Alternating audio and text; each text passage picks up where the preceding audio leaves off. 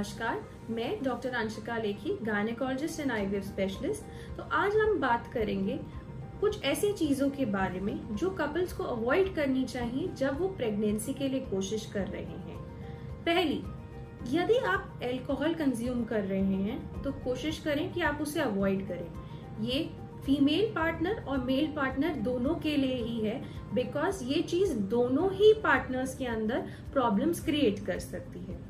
इसके अलावा स्मोकिंग यदि आप स्मोकिंग करते हैं तो वो भी काफ़ी प्रॉब्लम क्रिएट कर सकती है। मेल पार्टनर के अंदर इसकी वजह से स्पर्म्स में डिफेक्ट्स आ सकते हैं स्पर्म की क्वालिटी खराब हो सकती है। व फीमेल पार्टनर के अंदर इसके कारण एग की क्वालिटी खराब हो सकती है। सो so, यदि आप स्मोकिंग कर रहे हैं तो प्लीज़ उसे भी अवॉइड करें। इसके अलावा यदि आप कॉफ़ी या टी कंज्यूम करते हैं तो कोशिश करें कि उसकी मात्रा आप कम रखें। दिन में एक या दो कॉफ़ी से ज़्यादा या एक या दो चाय से ज़्यादा अवॉइड किए।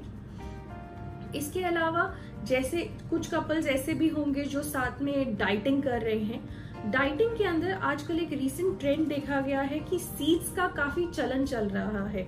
Chia seeds flax seeds pineapple seed papaya seeds तो हो सके तो प्लीज़ इन सीड्स को अवॉइड करें बिकॉज़ यदि अगर हम अपनी पुरानी स्टडीज़ या पुराने इतिहास के हिसाब से देखते हैं तो इन सीड्स को यूज़ किया जाता था अबॉर्शन कराने के लिए या जो फीमेल्स प्रेग्नेंट भी होती हैं उनको भी इनिशियली ये मना किया जाता है कि वो सीड्स वाली चीज़ें ना लें। सो so, प्लीज़ अगर आप कंसीव करने की कोशिश करें तो हो सके तो अपनी डाइटिंग पैटर्न में से ये सीड्स को अवॉइड करें।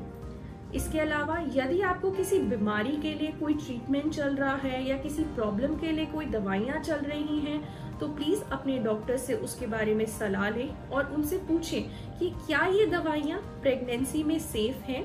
इसकी वजह से कोई प्रॉब्लम तो नहीं हो सकती आने वाले बच्चे को। यदि आपके डॉक्टर ये कहते हैं कि वो प्रेगनेंसी में सेफ़ हैं, तभी उन्हें कंटिन्यू करें या फिर उन्हें चेंज कर दें। इसके अलावा एक हेल्दी सेक्सुअल लाइफ को फॉलो करें। सिर्फ़ केवल फर्टिलिटी पीरियड को ना देखें। यदि आप एक हेल्दी सेक्सुअल लाइफ फॉलो कर रहे हैं, या यानी कि अगर आप हर दूसरे या तीसरे दिन पे कांटेक्ट कर रहे हैं तो आपको अपना फर्टिलिटी डेट या डेज़ देखने की ज़रूरत नहीं है।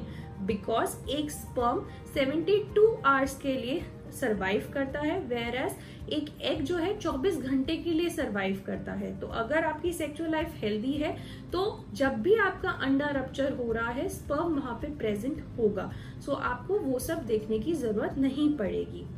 इसके अलावा यदि आप एक्सरसाइज करते हैं तो ये मेक श्योर sure करें कि आप बहुत ज़्यादा स्ट्रेनियस एक्सरसाइज ना करें या एब्डोमिनल एक्सरसाइजेस अवॉइड करें।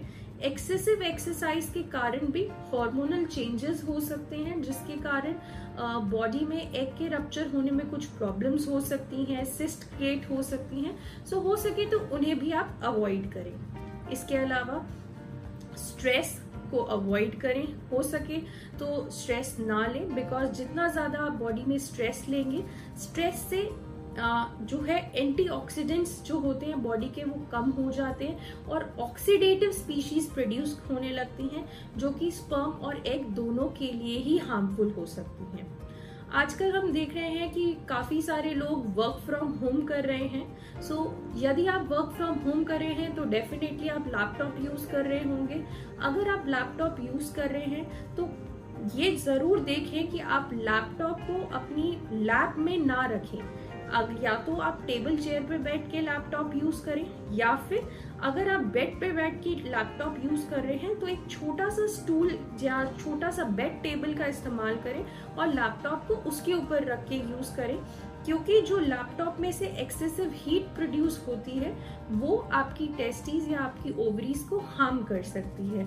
सो so, इस चीज़ का ज़रूर ध्यान रखें कि लैपटॉप डायरेक्टली अपनी गोदी में लंबे समय के लिए ना रखें। इसके अलावा हेल्दी डाइट लें, बहुत ज़्यादा फैटी या बहुत ज़्यादा फास्ट फ़ूड ना लें, एक हेल्दी डाइट लें। इन सभी चीज़ों से आपको कंसीव करने में काफ़ी मदद मिलेगी। I hope this will help you out thank you